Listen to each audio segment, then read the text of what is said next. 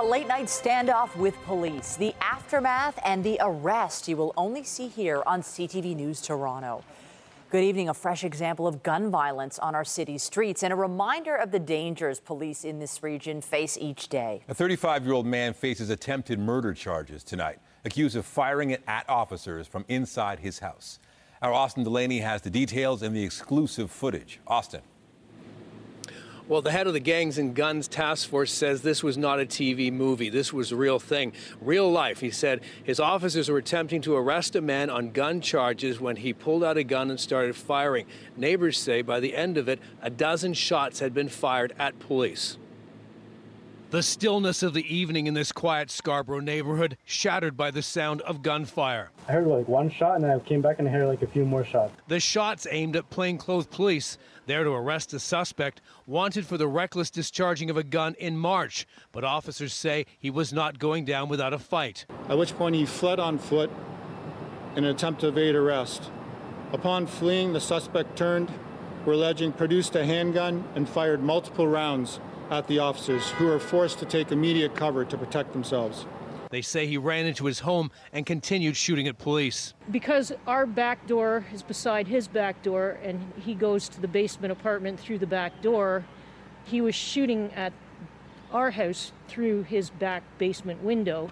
So we have nine bullet holes in the wall and two went through the door into our house. After about two hours of intense negotiation, 35 year old Thomas James McMahon surrendered to police and is now facing three counts of attempted murder and a slew of other gun related charges. For neighbors, it was frightening. But the hole through the back door is pretty big. It's lodged in the wall between the dining room and the kitchen. Uh, so it's a good thing we weren't in the kitchen. Investigators say this is the kind of violence police now face on a regular basis. The reality is, this is this is not a Netflix show. Okay, so this is not Netflix. This is not something people are watching. This is real from the Toronto Police Association. This level of violence and complete disregard for the lives of officers cannot be tolerated. Our members do not deserve this, and yet they continue to put their uniforms on every single day and report for work. We are thankful no member or citizen was hurt last night. Enough is enough. As many as a dozen shots fired, none by police there to make the arrest. And McMahon has a lengthy criminal record. He has been in and out of prison several times on gun charges and armed robbery. At the time of his arrest last night, there were two court orders prohibiting him from having a firearm. Reporting live, I'm Austin Delaney. All right, thank you, Austin. The funeral for the two South Simcoe officers killed in the line of duty last week will be held tomorrow morning. Constables Morgan Russell and Devin Northrup died after being shot inside a home in Innisfil last week. There were private visitations for both officers today. South Simcoe Police will hold a private service at 11 tomorrow morning at the Sadlon Arena in Barrie. Members of the public are invited to observe the funeral procession as it travels from the Adams Funeral Home and the Steckley Gooderham Funeral Home to the arena. A live stream will be made available by South Simcoe Police, and we'll have live coverage of that in the noon hour tomorrow and on our website. Parents, you may want to sit down. Schools may be approaching strike territory. Talks between the province and the union, representing thousands of support workers, have broken down, leaving many with the question what happens now? Queen's Park reporter Siobhan Morris joins us with some of those answers. Siobhan. Michelle, CUPE members are still about 15 days away from being able to go on strike. But listening to the language from both the government and CUPE representatives today, it certainly raises the prospect of this labor dispute coming to a head. Mediation between school support workers and the government was cut short after two and a half days. The two sides are just too far apart. Unfortunately, there has not been any movement by the Ford government towards accepting our reasonable, affordable, and absolutely necessary proposals. CUPE and the government have both dug in their heels on wage increases. When the government comes in at eight points and the union's requesting just on the salary levels, you know, over 35% over three years, um, it, that gap is large. CUPE's position is that wages have been suppressed for too long, with many members earning less than $40,000 a year. We have folks every day who tell me if I do not see a substantial raise, I will not be able to continue as an education worker. CUPE and government negotiators will hook up with a mediator again November 1st, two days before the union is in a legal strike position. We still can land a deal. It requires us to be reasonable. We want the union to come to the table with something that is affordable and fair that keeps kids in school. CUPE would have to give five days' notice of any work action. In 2019, the union started with a rollback on service, skipping some cleaning and administrative tasks. We do know that when we did work to rule last time, it did not provide adequate pressure for this government and these employers. It took the threat of a full blown strike to come to a deal. The group that speaks for school boards doesn't expect it could keep schools open for long, where CUPE represents many workers. But the government may intervene first. The government has been clear. We will stand up to ensure kids remain in school. With the possibility of legislation to force a deal or workers back on the job still in the mix. Now, this possibility of a strike only affects school support workers represented by CUPE. In the background, negotiations are still happening with teachers' unions. I asked Stephen Lecce if he was trying to send a message or whether he was really negotiating with those unions as well, and he said that he hopes those teachers' unions take note of the way these discussions are unfolding. Reporting live from Queen's Park, I'm Siobhan Morris. Michelle, back to you. Thank you, Siobhan. Meantime, commuters across the GTA may be facing service interruptions soon. The union representing Metrolinx workers has voted in favor of a strike if a deal isn't made. More than 2,000 employees, including GO Transit bus drivers, station attendants, and safety officers, would be walking off the job as early as October 31st. Key issues include job security relating to hiring contract workers from outside companies. Negotiations with Metrolinx began back in April. Inflation is slowing, but a lot of things are still pretty pricey, especially groceries. Still ahead, we'll serve up details of today's news from Stats Canada and some tips to cut costs at the checkout counter.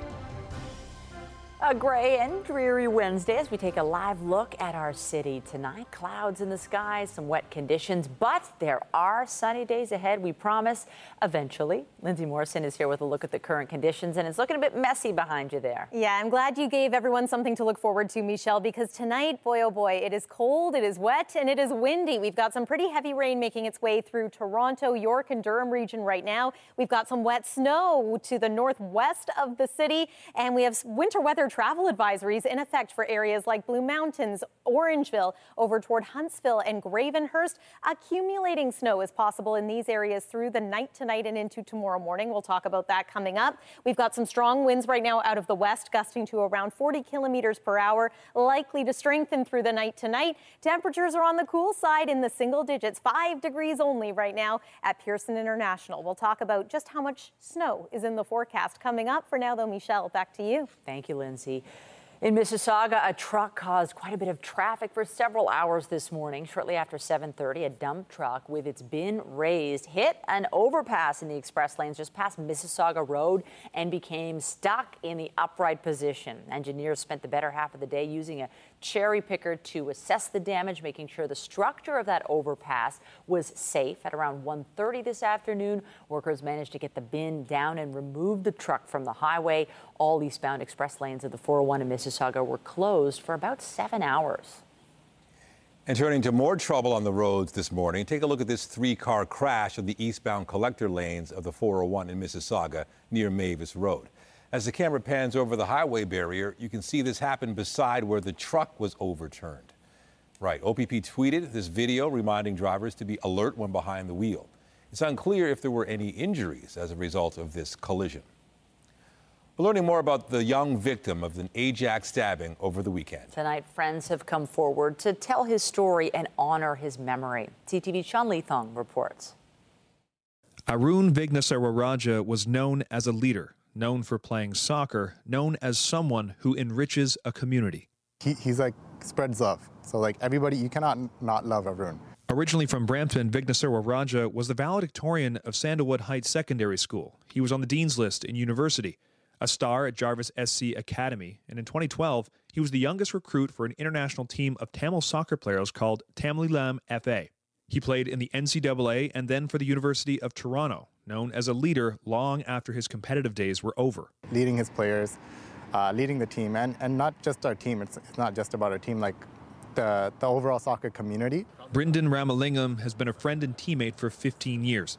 He's speaking at the request of Arun's family, family he was close with. Today, they're all struggling. Uh, it's still disbelief. Like, I can't believe he's gone. He's still on all of my social medias. Like, I still have our last conversations. Like, looking back on it, like, you don't believe he's gone. On Saturday, around 2 in the morning, Arun was stabbed in the chest outside King's Castle Bar and Grill in Ajax, the 28 year old dying shortly afterwards. A 33 year old man has been charged with second degree murder. Ramalingam says the incident was out of character. Arun's story was not supposed to end like this. What I look at now is like so much potential cut short, right? Like, um, you know, he, he, he would have been a prominent role model on our team. A lot of people had a lot of things to look forward to from Arun. Vignesawaraja was married last fall, working as a marketing manager at Bell, and the last conversation he had with Brendan was about a new adventure back on the pitch. It was about coaching and how he could get involved and like, you know, what his steps were and what he was looking towards doing with our team and, and you know, inspiring the youth. A new dream never realized. A community builder lost a community now in mourning. Sean Leathong, CTV News.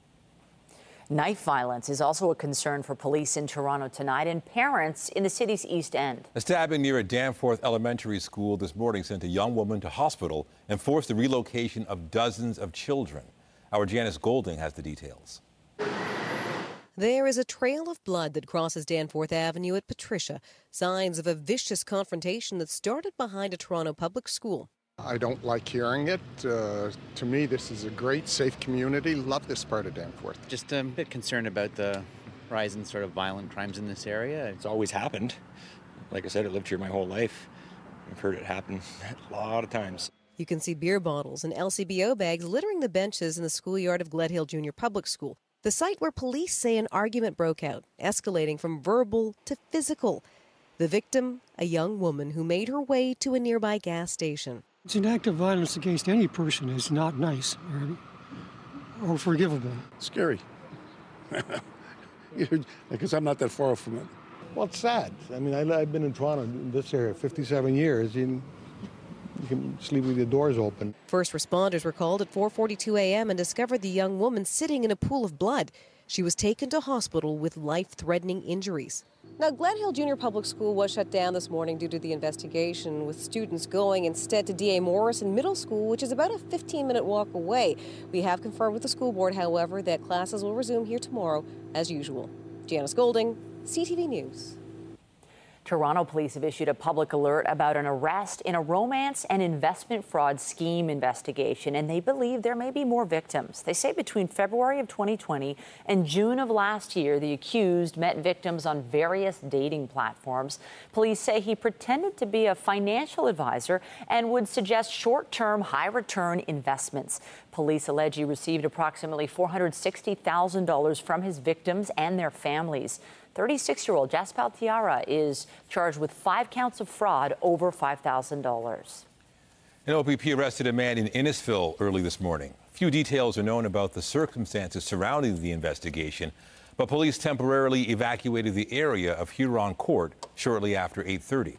About two hours later, OPP say they made contact with a man who barricaded himself in a home. He later surrendered and was taken into custody. Police say they'll provide updates when they become available. You've likely noticed your grocery bill higher than usual over the last few months as record inflation looms over the economy. However, even with new data showing inflation is cooling, the cost of groceries continues to climb. Our Raheem Ladani is in studio with more. And Raheem, life still isn't cheap. it's not cheap, Michelle and Nathan. I'll tell you, whether it's meat, dairy, fresh veggies, or baked goods, all of these items are costing more. However, there are some ways to help make your money go further. With every jar of peanut butter and cut of steak, Canadians are noticing the same thing high prices. We have this inflation problem in Canada that's not going away. The good news is September's rate of inflation came in at 6.9%. It's the third straight monthly decrease. Filling up your tank has actually gotten cheaper. The price at the pump fell 7.4% this month. But the same cannot be said for food, with grocery prices hitting a 41 year high. If you show up at the grocery store without knowing the actual market value of those products, you will you will pay too much. They earned back $8 in points. One way people are trying to cut costs, couponing. Let's say your average grocery shop using coupons, price matching points, you can usually save about 20 to $30 a shop. Okay, we're here. Let's get started. Nicole Schobrock says price matching is a great way to save without having to shop at multiple stores. Here's her example. Today I'm going to price match this butter. So I open up the Reebee app, I search for the butter. I found it cheaper at No Frills. So I check the dates, I check the size, I make sure everything's correct. Then I go to the till, let them know I have a price match, and show them the flyer. Another way to put more money in your pocket could actually be with the CRA if you haven't filed your taxes. That means you're not getting the child benefit credit, you're not getting GST credits, especially if you're low income. There's actually a company called Family Tax Recovery. They'll go back on your taxes 10 years, see if you've missed credits or benefits. Economists predict the Bank of Canada will keep raising interest rates to curb inflation, and that the Canadian economy is likely headed towards a recession.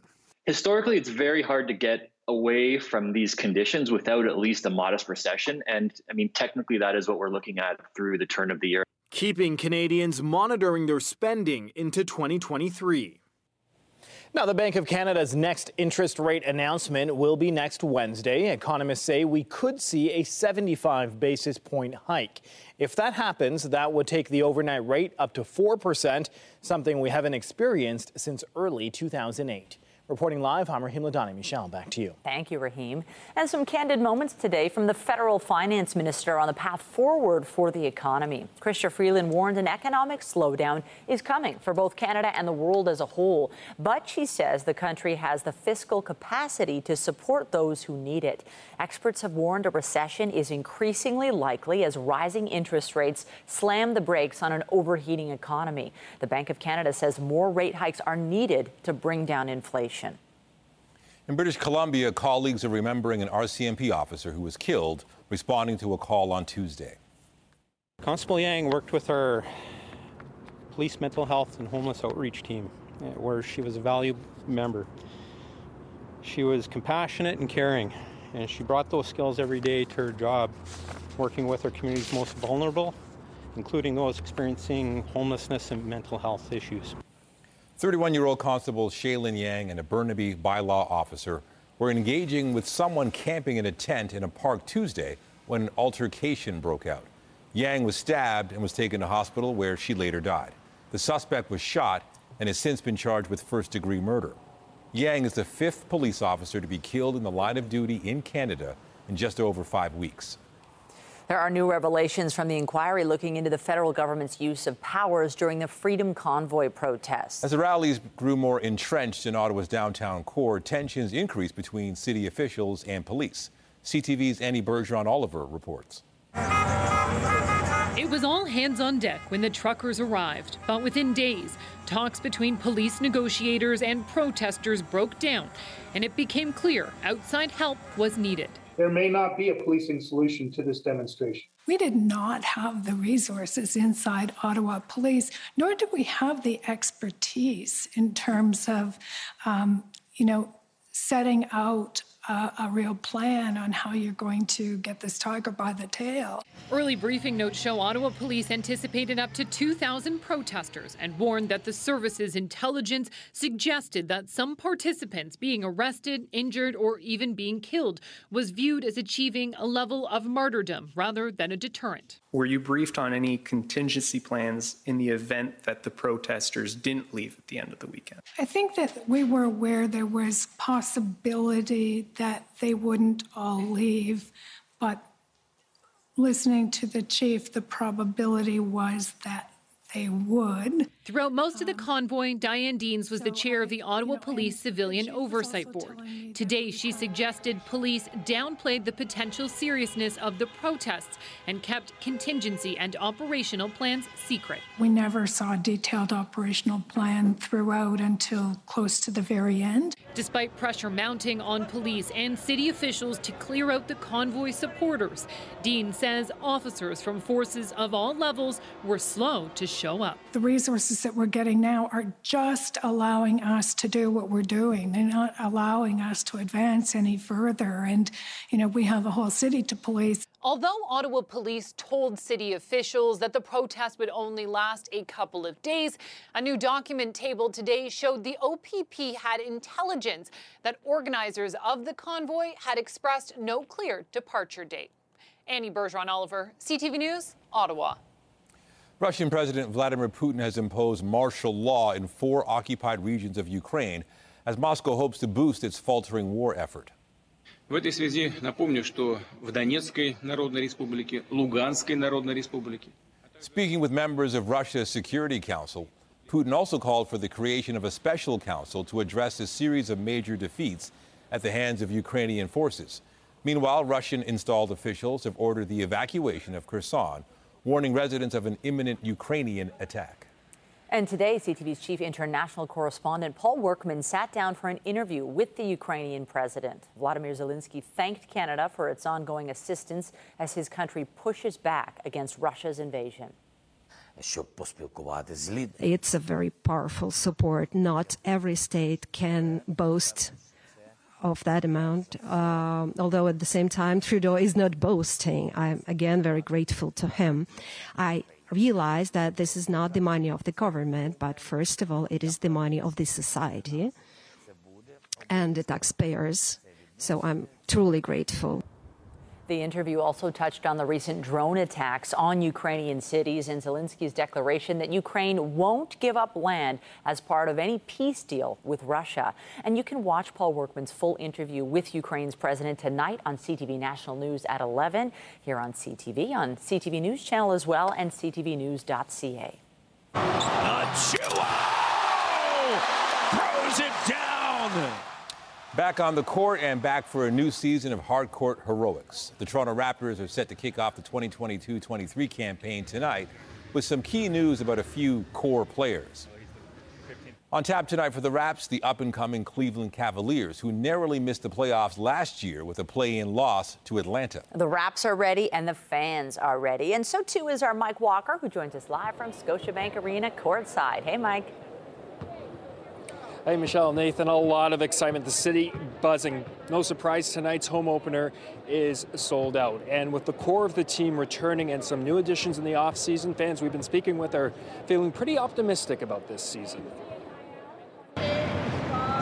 The stage is set for a new Toronto Raptors season, the campaign kicking off on home court tonight against Cleveland. It's going to be an exciting season. They have a, the same kind of core team they've had for since last year. It's a very young team, but I feel like they can prove a lot of people wrong as they did last year. The image on the big screen outside Scotiabank Arena simply stating it begins. Fans have high but realistic expectations. I think we have a good chance this year. The East is going to be tough, uh, but I but I like our chances. Definitely better than last year. You know, I think our team's got another year to grow uh, just together and you know figure out the defense and the offense. So I think Scotty Barnes is going to be an All Star this year and we're going to get home court advantage in the first round. The Raptors exceeded expectations last season with 48 wins, finishing fifth in the Eastern Conference. With most of the roster returning, Akil Augustine with NBA TV Canada says consistency is a good thing. Other guys have come back healthy, you know, because last year health was a big issue. Guys played a lot of minutes, so Fred VanVleet got some time to rest over the summer. Pascal's, you know, challenged himself to be a top five players. There are three new additions, including Christian Koloko, Otto Porter Jr., and Juancho Hernangomez. Acquisitions, Augustine says, will give the Raptors some much needed depth. Uh, five of the Toronto Raptors players, the starters, were top 14 in minutes. These guys are really important to you know spell those starters and give the team consistent minutes, so they don't have to overload their players. And I've never been that excited about a team. Superfan Nav Bhatia traveled with the team across the country during the preseason and says there is a lot to be optimistic about. They're very gelling together. This team is the same team, same coaching staff, and a lot of young people and the new additions, which are all going to help us to be very competitive. But the Raptors are already dealing with injuries. Khem Birch and Porter will not be in the lineup tonight. Now, the Raptors confirming just a few moments ago that Chris Boucher is also out of the lineup. The team has also picked up contract options on three players. That means Rookie of the Year, Scotty Barnes, Precious Achiuwa, and Malachi Flynn. Uh, their contracts have been extended right through the 23-2024 season. You can see the players practicing on the court behind me right now. Tip-off is about an hour away. Reporting live, I'm Mike Walker. Michelle, back to you. Thank you, Mike. Coming up, a grand plan for the aging Gardiner Expressway East. Why mayoral hopeful Gil Penalosa says it's got to go to make way for a boulevard and thousands of new homes. And I'm Pat Foran. Coming up on Consumer Alert, electric vehicles may be the future, and each year their batteries last longer and they can travel farther on a charge. But what if you're driving an older electric car or thinking about buying a used one? Replacing a battery can cost tens of thousands of dollars. All of my report just ahead. Well, believe it or not, the messy weather we're getting tonight is courtesy of the same low pressure system we've been dealing with all week long. But as it spins and departs, colder air wraps around it, the winds pick up, and lake effect snow becomes possible, mainly to the south and to the east of Georgian Bay. But we could experience a few wet snowflakes here in the GTA as well. We'll talk about that. Our warm up for the weekend is coming up in your forecast. And stay with us. We've got another full night of great shows for you right here on CTV.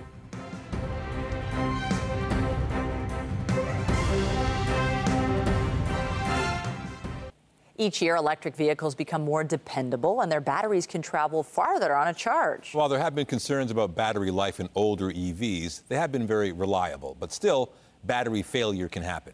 Pat Foran has our story on Consumer Alert. Pat. Nathan and Michelle, batteries for electric cars are getting better, but even the best ones will degrade over time. Most electric vehicles come with a long warranty in case there is a problem, but when it's up, a replacement battery could cost you tens of thousands of dollars.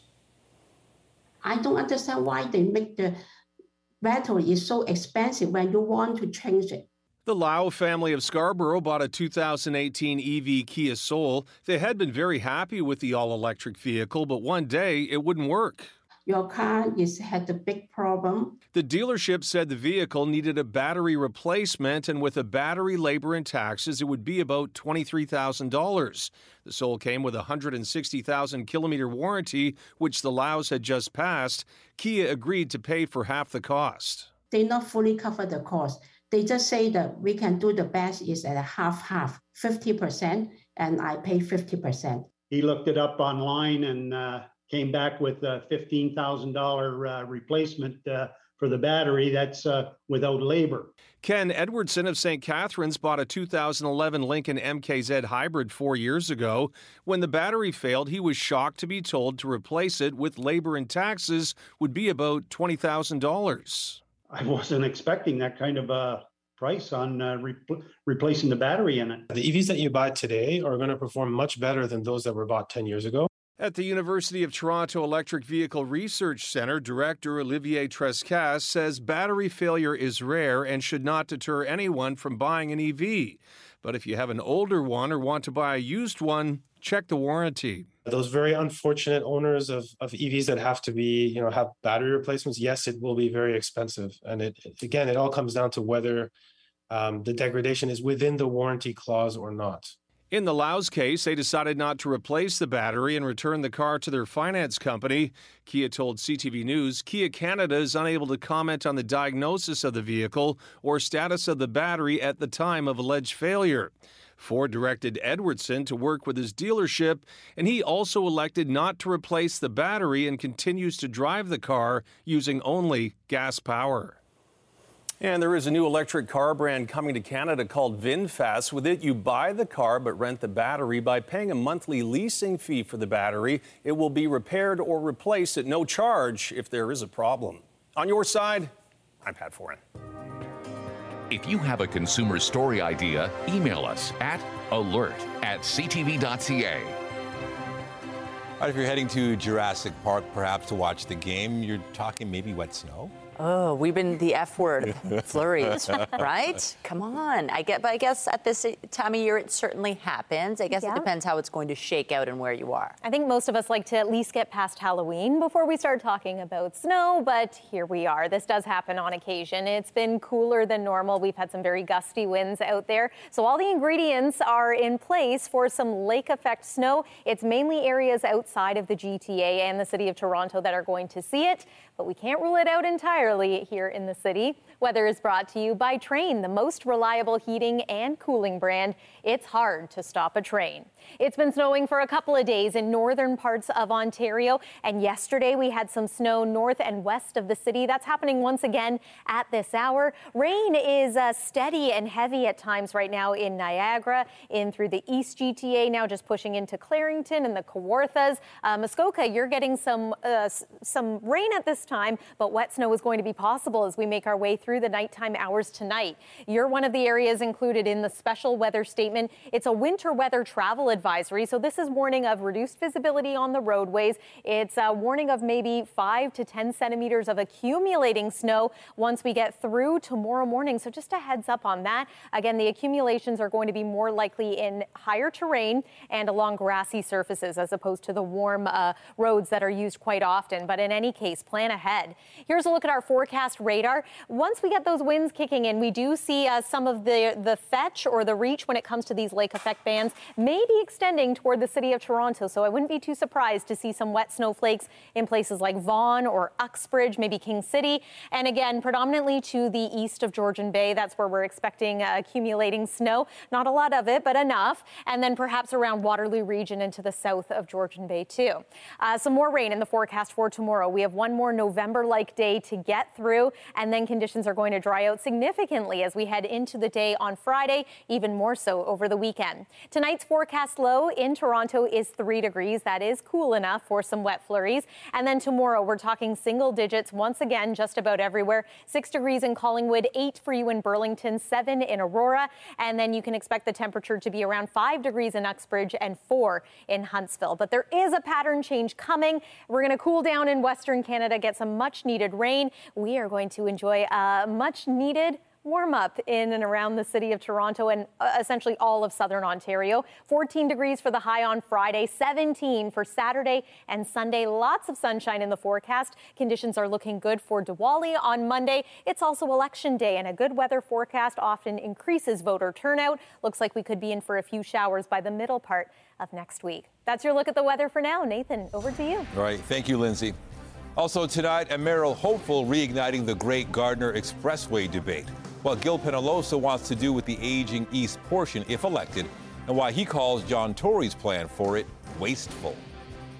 On air, online, on every platform. Escape tragedy by mere moments. CTV News Toronto. A story you'll only see here. Winner of the Canadian Screen Award for Best Local Newscast. We have developing details. Watch weeknights at 6. While COVID 19 hospitalizations sit at a five month high, the province is easing its masking rules for long term care homes. Visitors and caregivers are no longer required to wear a mask when alone with a resident in their room. They are also no longer required to confirm they're symptom free, and long term care homes can now set their own visitor policies. The policy change took effect on Friday. Seniors advocates say time is running out to prevent a crisis in care for people with dementia. A new report from CanAge warns an influx of dementia patients could overwhelm the healthcare system between now and 2050. The authors warn of a national shortage in healthcare providers who can diagnose the condition early and manage community care. The report calls on Ottawa to collect better data as part of its national dementia strategy. It also recommends increased coordination with provinces and territories to carry out the strategy. If you're concerned about your heart health, new research suggests it's a good idea to get a full night's sleep. Scientists at Columbia University analyzed sleep records for 2,000 middle aged adults or older adults. 63% were found to sleep less than seven hours a night. And those people also had a higher prevalence of heart disease risk factors like obesity, type 2 diabetes, and high blood pressure. The authors say poor sleep can also raise stress levels and risks of depression, which are also linked to heart health. Plans to reconstruct the Gardiner Expressway East have been in the works for years, but will the development benefit residents? With municipal elections around the corner, one mayoral hopeful says we can save money and build homes if we tear it all down. CTV's Andrew Brennan has the details.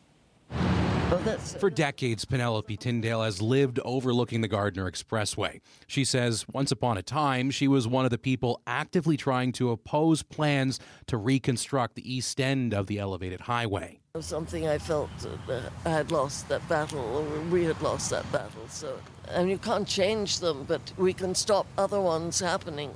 But for some, the battle is not over. Council approved a hybrid option to revitalize and expand the link to the DVP back in 2016, and the hopes for some to do away with the eastern edge of the highway and merge it with Lakeshore appeared then to have died. But John Tory's main challenger says that's not so. The Gardiner fiasco.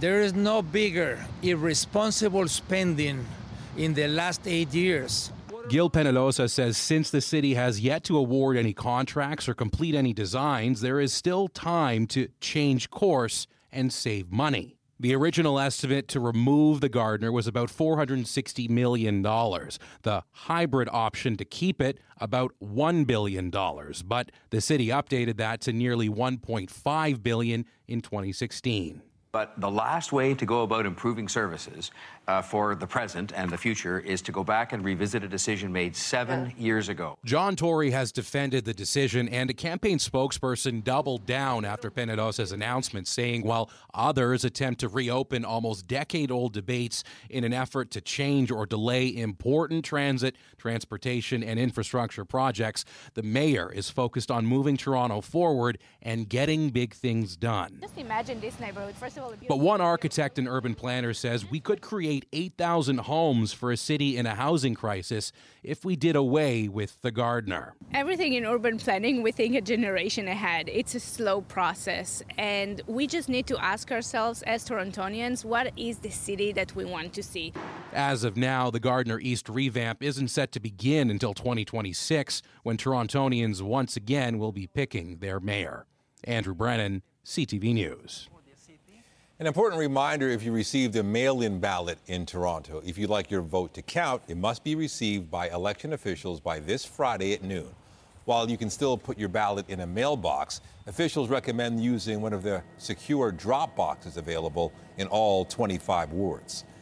We have extensive coverage of the election race on our website. See who's running for city council in your ward and read about the key issues at ctvnewstoronto.ca. Friends star Matthew Perry is opening up about his life and his health struggles in a new interview. Perry appears on the cover of People magazine talking about his time on Friends and his journey to sobriety. The 53 year old says he nearly died a few years ago after suffering a colon condition linked to opioid overuse. Perry shared the interview in advance of the release of his book titled Friends, Lovers, and the Big Terrible Thing. Stars Tonight is brought to you by Lastman's Bad Boy. Who's better? Nobody.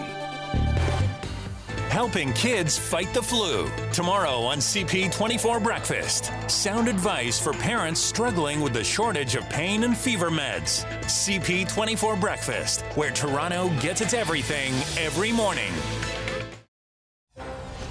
This was an extremely reckless and overtly brazen attempt to do serious bodily harm to police officers who were attempting to remove an alleged shooter from our streets in relation to a previous incident. Updating our top stories, a 35 year old man is facing multiple charges, including attempted murder in connection with a standoff in Scarborough last night. No injuries were reported, and the suspect was arrested without incident following negotiations with police. We want to be in schools. We want to be doing the work that we love. We can't afford to do it any longer. Stay at the table, work with the government. Let's get a deal we could all live with that keeps kids in class. Mediation between the province and its education workers has broken down, with the union saying it's very possible that a strike could be coming next month. The mediators requested the sides resume talks November 1st. Workers will be in a legal strike position November 3rd we depend, uh, we depend on our fans to give us the home court advantage. The Raptors will begin a new campaign tonight, taking on the Cleveland Cavaliers in both their home and season opener. The team is hoping to build off last year's success when they shocked the league by making the playoffs after finishing last in their division the previous season. In business, Canadian inflation came in lower for the third month in a row, but at 6.9%, it was still higher than most economists had predicted. As BNN Bloomberg's Jacqueline Hansen tells us, it's putting pressure on the Bank of Canada to do more. Inflation cooled slightly last month, but it is proving to be more stubborn than many analysts had expected. Prices at the gas pump dropped and that helped, but they increased for goods such as furniture and vehicles, as well as mortgage interest costs, and especially food. Grocery prices increased by the most in more than 40 years. The Bank of Canada has been raising interest rates to try to slow spending and hopefully cool inflation. The central bank makes its next rate decision in one week. Markets had been expecting a hike of 50 basis points, but after today's inflation data, that's gone up to 75. Netflix shares jumped more than 10% today after the streaming giant reported it added more than double the number of subscribers in its latest quarter than expected. And Netflix said it anticipates adding even more by the end of the year.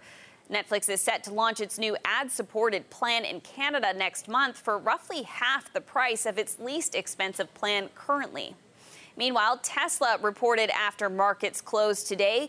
Elon Musk's electric vehicle maker missed revenue expectations, and as a result, shares are down in after hours trading. Tesla says, though, it is sticking with its target to boost output of its vehicles this year by 50 percent. Some analysts, though, have gotten more pessimistic about its ability to get that done. Let's take a look at some of the closing market numbers for today. The Canadian dollar is trading slightly lower at 72.63 cents US. West Texas Intermediate oil gained more than $2 to about $85 US a barrel and Western Canadian Select gained almost $2 to roughly $57 US a barrel. As for stock markets, the TSX fell after two days of gains to 18,674.4. That is the latest in business. I'm Jacqueline Hansen of BNN Bloomberg.